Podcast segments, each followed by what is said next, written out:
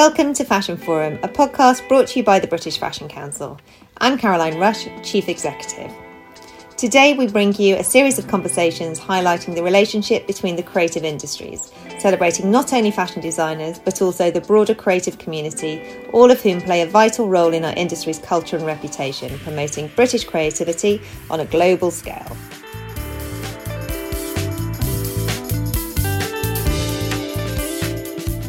Everybody. I'm Tess Holliday. I am a plus size model, mom, author and I am thrilled to be sitting here today with one of my dear friends, Farrah Storr, who is the editor of Elle UK and the person responsible for putting me on the cover of Cosmopolitan UK.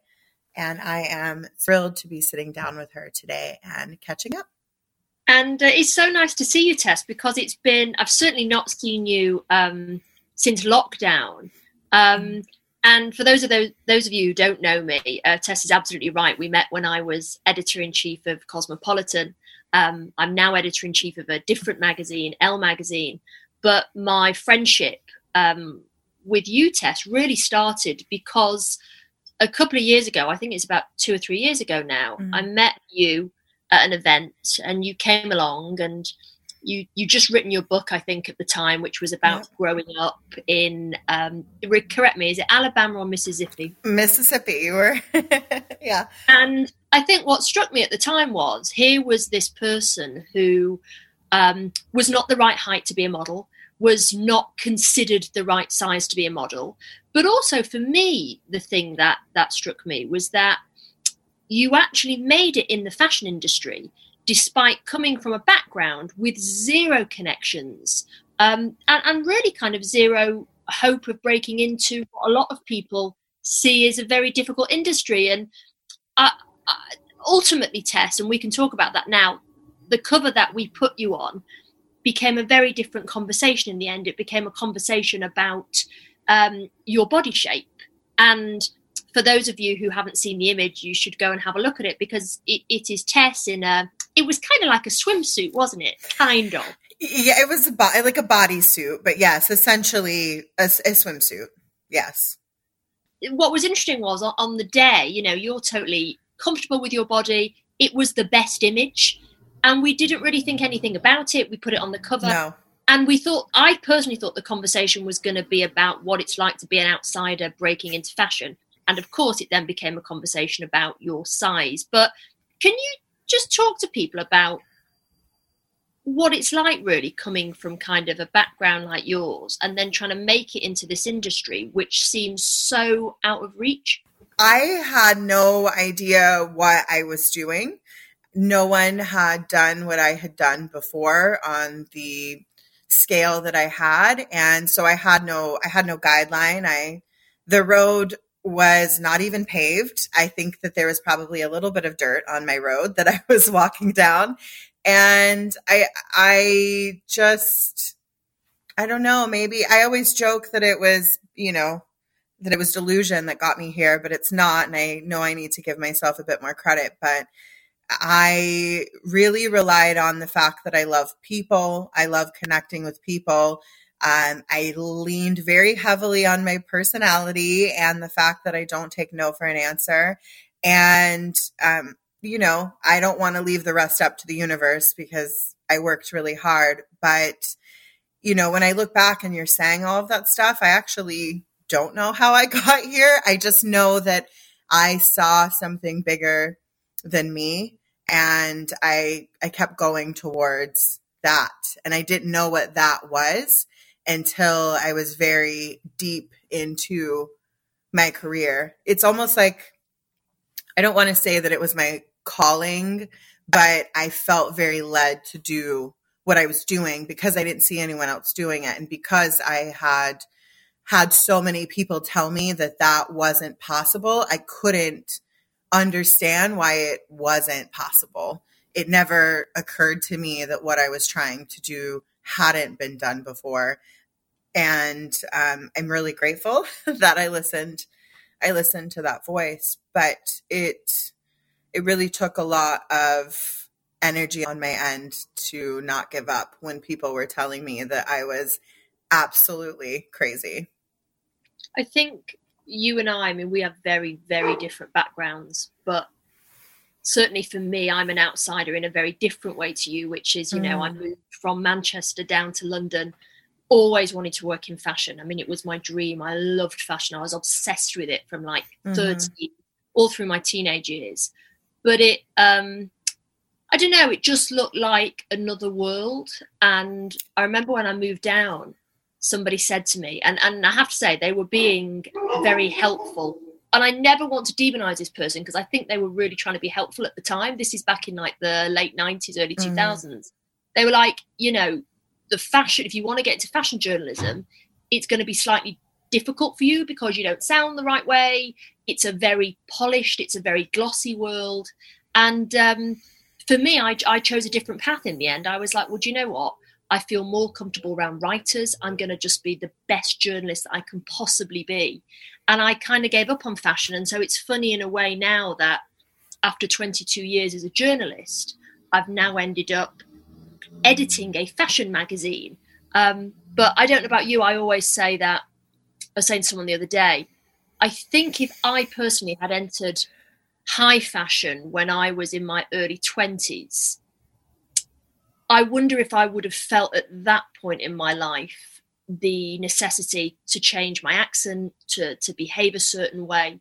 Um, you know, I don't know about you, Tess, but I find that I love the fashion world and being coming at it as an older person, I find it really nurturing, really a lot of great people in it. But there's also a lot of people who have have who are kind of myth makers. They've changed who they were in the beginning in mm. order to fit in. And wow. I don't know, do you see that? I do. Also, I think that when you were talking, I was listening to you because it, when when I met you, I was so I was so nervous initially to meet you, and then I met you, and I felt like I had known you forever. And I know I'm probably not the only person that say that has felt that way. Um, then you said about the myth makers, and that really got me thinking because that's so accurate. And the reason I touch on your character and and your personality and is because in fashion and because of my height and size still to this day even though I've had massive success globally I have never really done anything high fashion and I might never and I understand that that might not be my path and Tess, can you just tell people listening uh, what height you are as well? Yeah, so I am I am five foot five, and I'm a UK twenty six. So, and I'm also heavily tattooed, and I also have a really big mouth, which not everyone likes in fashion. Um, I have a lot of my own opinions that I feel very strongly about, and um, you know, for me, high fashion was always a goal. You know, even if you would have asked me a year ago, I probably would have said the same thing. And now, you know, there you meet a lot of people in the fashion industry, and there are a lot of amazing people, and then there are a lot of people that are not who they say they are, and you have to really have integrity and and so yeah, you have to be self assured and know who you are and know know I, I mean I we don't have it all figured out. I clearly don't, but I had a very good sense of who I was and what I didn't want and and who I wanted to be surrounded around and it's very hard to maintain integrity in an industry that rewards people not maintaining their integrity um, which is part of what I admire about you so much. Have you ever had an example that you can share with people of when you kind of walked away and went, do you know what, this isn't for me? I mean, I've had several instances with brands wanting to book me as the only plus size model, you know, on a campaign. And for me, I had to I had to weigh whether or not it was worth me being like the token plus size person as opposed to not having any representation at all. Um, there, there was one instance where a brand was offering me a substantial amount of money, more than I had been paid at that time. But it wasn't something that I believed in. It wasn't something that felt good in, and I had to walk away from it. And and literally everyone in my life, including my former agent, uh, was very unhappy with me. And then right after that brand got in trouble for a lot of things that, and it's just like, you know, I felt it. I felt it in my core. I felt that it wasn't right for me. And I listened to that. And had I not listened to that, I could have very easily gotten caught up in something that, you know, wasn't great. So, um, I have always listened to my gut and my intuition and trusted myself, which, like I said, is not easy through all of this. I mean, I've got I've got about 10 years on you. How old are you now? I will be 36 this year. So I've got quite a few years ahead of you, almost 10 years. But um, I, don't know how you feel, but I feel like there has been a big change. And certainly one of the things, as I mentioned at the beginning of this, that I was drawn to about you was that you came from a different place. And I've always had this feeling that sometimes those that have kind of tread the furthest journey. That those that have come the furthest sometimes have the most to give. And one of the things we're talking about on Elle a lot at the moment, and uh, we just did a September issue. And even though it was lockdown, when I first joined Elle, I remember saying to the team, what I want to do is I want to open up the luxury world to those from a different uh, mm. type of background. You know, I mean, you will know better than anyone, Tess, that this world, not just fashion, but journalism, it's a lot about yes. the networks and it's a lot about being in the right place. Like you had to move to LA, I moved down to London. And I just, I guess I've always, probably because I'm from Manchester originally, I've always just had this feeling that a lot of the talent is out there, but it's not enough sometimes to just go, hey, we're opening our doors, come on down. You have to go and, and find them. Um, so, so in September, we did, um, I don't know if you've seen it yet, but the social big, mobility issue yeah, we, we, we basically yeah. said, look, we want to get kids working mm-hmm. on our. September issue, but we don't want the kids that schools mm. usually offer because usually you'll go to schools and go, look, we're looking for 12 kids.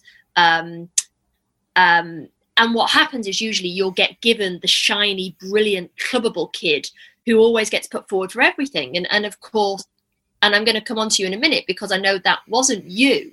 But sometimes those kids who have that real creative spark they're the kids that the teacher has to look to their potential rather than actually what they have. And I just wondered with you, given like your your background, and I'm not saying anything you've not written about in the book, like you had a really tough background, um, and maybe you can talk about you can just explain to people a little bit about that. Who was the person that kind of reached out and said, "Look, there there are these opportunities out there. I know obviously you had to tread the path yourself, but but who was it that kind of said, "Look, there's this world"? When I was pursuing my career in fashion and had no idea what I was doing because I'm from I literally lived in a cow pasture in in a trailer in my grandparents' backyard in Mississippi. I had no idea, you know, my my scope of fashion was, you know, what I saw in you know, little magazines in Mississippi. I didn't read Vogue or any, you know, Elle, anything growing up. I read, I didn't look at fashion magazines until much later in my life. And, you know, my mom, who I talked about a lot, had always told me, you know, even though she had no idea that I would have reached the level that I did, but she would always tell me, you know, there's a big world out there. You can do anything that you want to do. And I blindly followed that. But when I signed to my first agent, I was navigating the fashion world and trying to figure out who I was. And I wanted to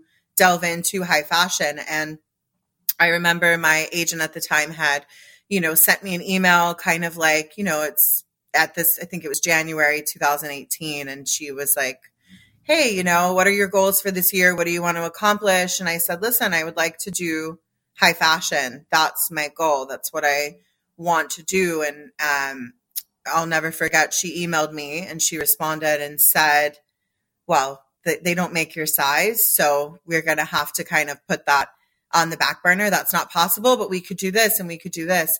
And I fired her and then I met you. And then my life cha- the trajectory of my life changed. Um, it wasn't just being on the cover of Cosmo, but it was everything that that meant. It was, you know, the fashion industry needs validation. they need like that stamp. And I think people seeing me on it gave them, you know, they were kind of like, okay. And then they started paying attention to me and it opened doors for me that prior I was like kicking and screaming at the doors. And then all of a sudden the doors were just open. But it's because I didn't listen to, you know, what people were telling me that, you know, that that people had predetermined my path and I knew that my path looked a lot different. And I, I think I mean, I certainly have found in the couple of years that I've known you and, and the few years that I've been at Elle that it definitely feels, um, I mean, it's too early to say, but it feels like there are changes happening that maybe sort of 10, 15 years ago w- would never have been possible. Um, you know, even, and I know so much more work needs to be done on mm. our perception of what makes a model um, you know, we call it curve models, but of course, as you and I know, a curve model can sometimes be somebody who's a size eight who's got uh, who's got a, a, chest. It's the those lines. Um, they they change very much, but I, I do think, and I feel I feel really strongly about this that there is there are a lot of people um, in positions of power now who really do want to make a change. It's definitely too early to say because, of course, the whole world at the moment is kind of agitated and says change change and i'm always interested in that's great but in five years time let's see if, if any real change has happened you know i was actually i was going to talk about uh, change in the industry with you because you um you know you've done so much to help shift things just by paving your own way and not listening to people which obviously i identify with. But for me you know i get asked nearly every day what changes am i seeing in the industry? What changes have i seen? And you know um when when the majority of of curve models that we're seeing are size 8 with larger chests and very toned bodies um and that's still being presented to us as diverse it's it is somewhat hard and discouraging when I've been doing this for, you know, a little over a decade. And I realize that the change that everyone is talking about may be on the horizon, but we're still not there. I know that something is happening, but I can't say for sure when that will happen. Um, but I try not to let it discourage me too much. But I do feel, um, I do feel like it's going to take a, a collective of people and an overhaul of the industry, and things have already changed massively internally, but I think that there are a lot of people still in power that don't really want things to change. I think that there's still a lot that has to be done in order for things to truly change to be inclusive and diverse diverse for everybody.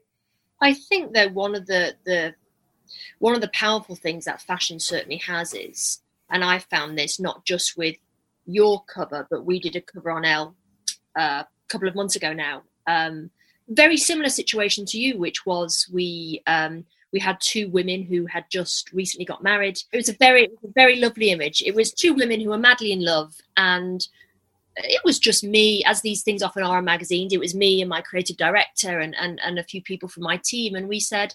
It's interesting, isn't it? When you think about magazine covers, you often see heterosexual couples together, um, and and you know you see it all the time. But it's weird. You never see same sex couples on, on a cover. And, and particularly for me, I, I, started to think about, certainly in high fashion, um, I could think of a couple, but they weren't real couples. Actually, it was it was a stage kiss, and so like, well, let let's just you know let's let's take the photograph, let's see what it's like, and obviously, uh, very similar to you, we just thought it would be a, a really lovely, wonderful, very warm cover but again, it it didn't blow out in the way that your cover did, in that it became a very contentious conversation. Your cover, but but this one actually became a whole other talking point, which was about finally this has happened.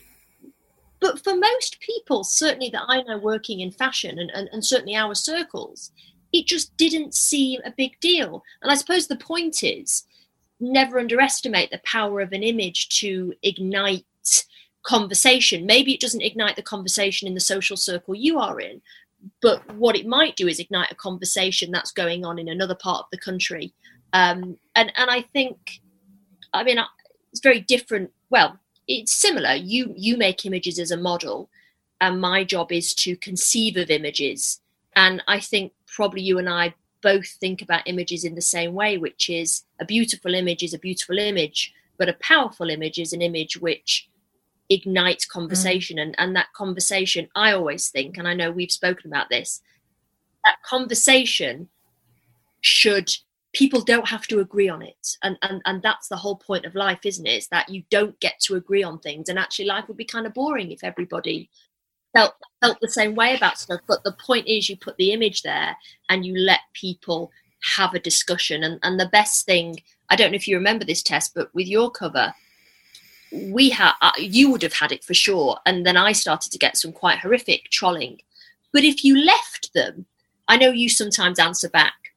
I took the view of I'm going to leave them and see what happens. And of course, what happened was you yes. had these trolls, but then other people would come yes. to your defense. And then happened is a, a whole conversation and it didn't always end in the way you would hope but but they had had the conversation and i think i think fashion which is a world of surface and image actually it's far it has the power to be far more than that i mean don't you think absolutely i think you know we we have seen fashion depicted in a lot of different mediums um, as vapid and as soulless and whatever other word that they can attach to it. But the reality is far from that. The fashion industry, I believe, can be whatever people want it to be.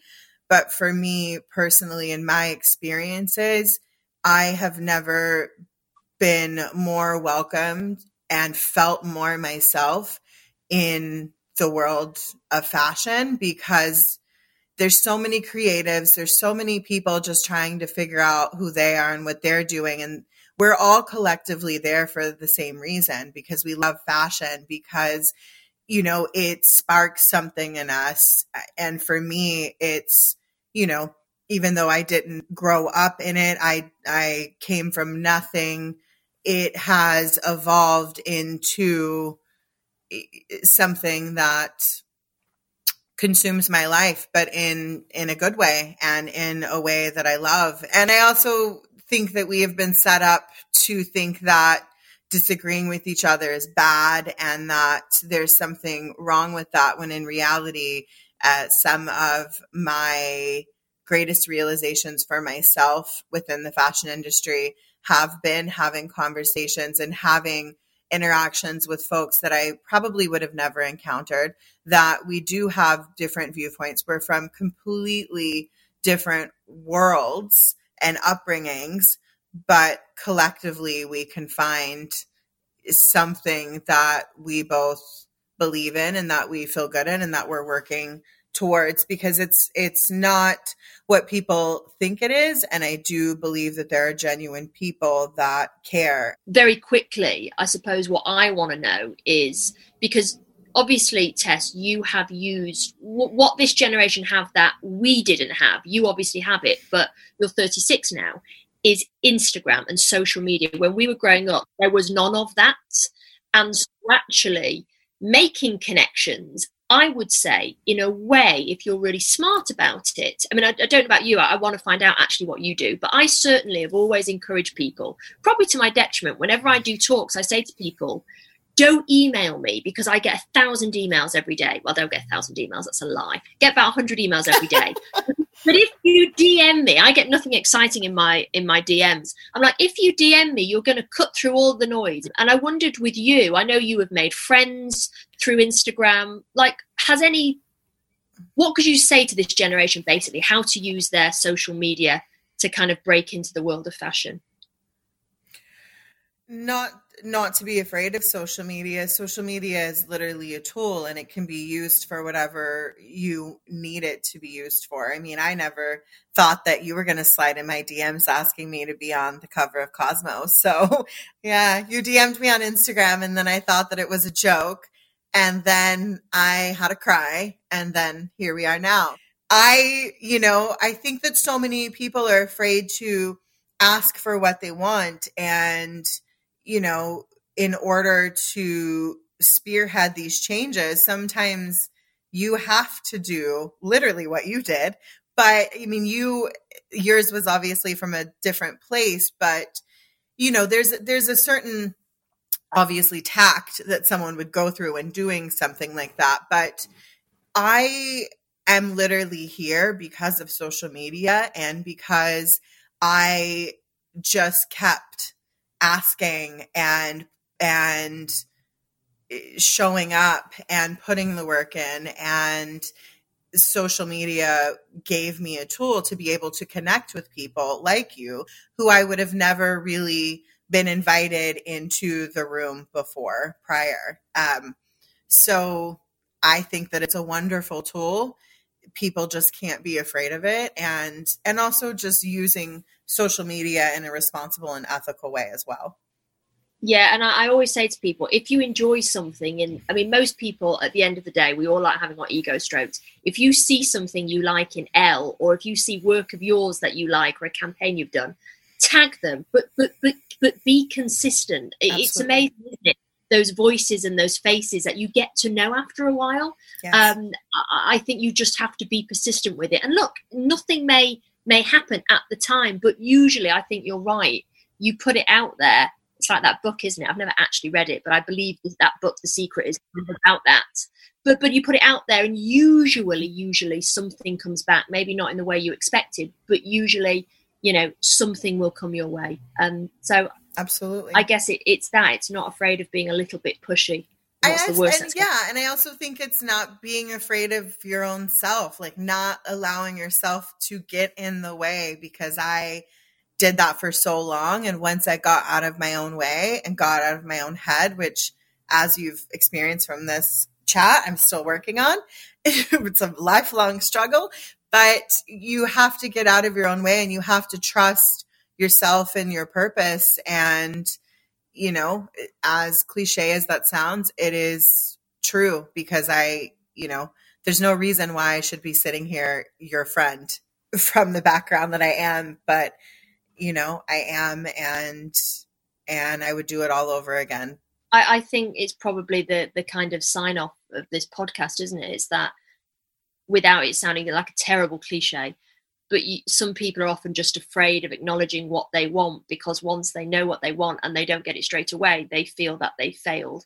And so people just keep their options open going well i might do this and i might do that. And i always say to people decide what you want and go for it. And it doesn't mean that all the other opportunities disappear but what it means is is that you go after what you want you be, you get to the top and then all the other opportunities come back to you. You never lose anything. I, I often say that to um, to younger women that that I, I I've worked with, you know, and I've been that person, which is, well, I might want to do a podcast, and I might want to be a writer, and I might want to be do this, and it's like the best thing, actually, the most useful thing I've always said to people is decide what you want to do and go after it, and then when you get to the top, the podcast will come, and the, all the other stuff will come. But you never. I think people are so afraid of letting opportunities go. But actually it's like with you you know i know that you could have gone you know tv you know you more books like anything. But actually you went actually modeling is for me and this is what i'm going to do and and you know you've made a massive success of it. And I, i'm really look i'm really glad that our paths collided as well. Um, it's like you said you may come from different places but actually i think what fashion does is you find you find a place actually where you both feel totally comfortable. And i think you know, for us we started life talking about fashion but it became a, a greater friendship about much more. But but in many ways fashion brought us together i think. I think it's probably fair to say. Absolutely. And i feel i feel immensely grateful to share space with with you and so many other folks that didn't really feel like they belonged and had to really fight to be where we are. And when you fight for so long and you finally get to that place, there's nothing like it. And you're not done. The fighting doesn't stop once you get there. It's a constant, especially when you're trying to change things. The fight is constant, and that has to be something that you're prepared for. But when you have good people in your corner and you you have the conviction of what you're doing, it's it makes it worth it. And I also get to just be really well dressed while I while I change things. So that's great too.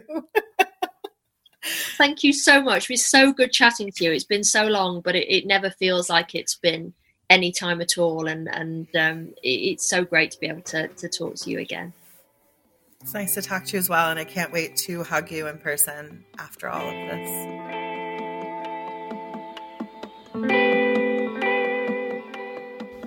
Fashion Forum is a co production between the British Fashion Council and In Talks With Productions. If you enjoyed this episode, please subscribe, leave a review, and share it with your friends. If you'd like to find out more and join the conversation on social media, then head to londonfashionweek.co.uk or at London Fashion Week.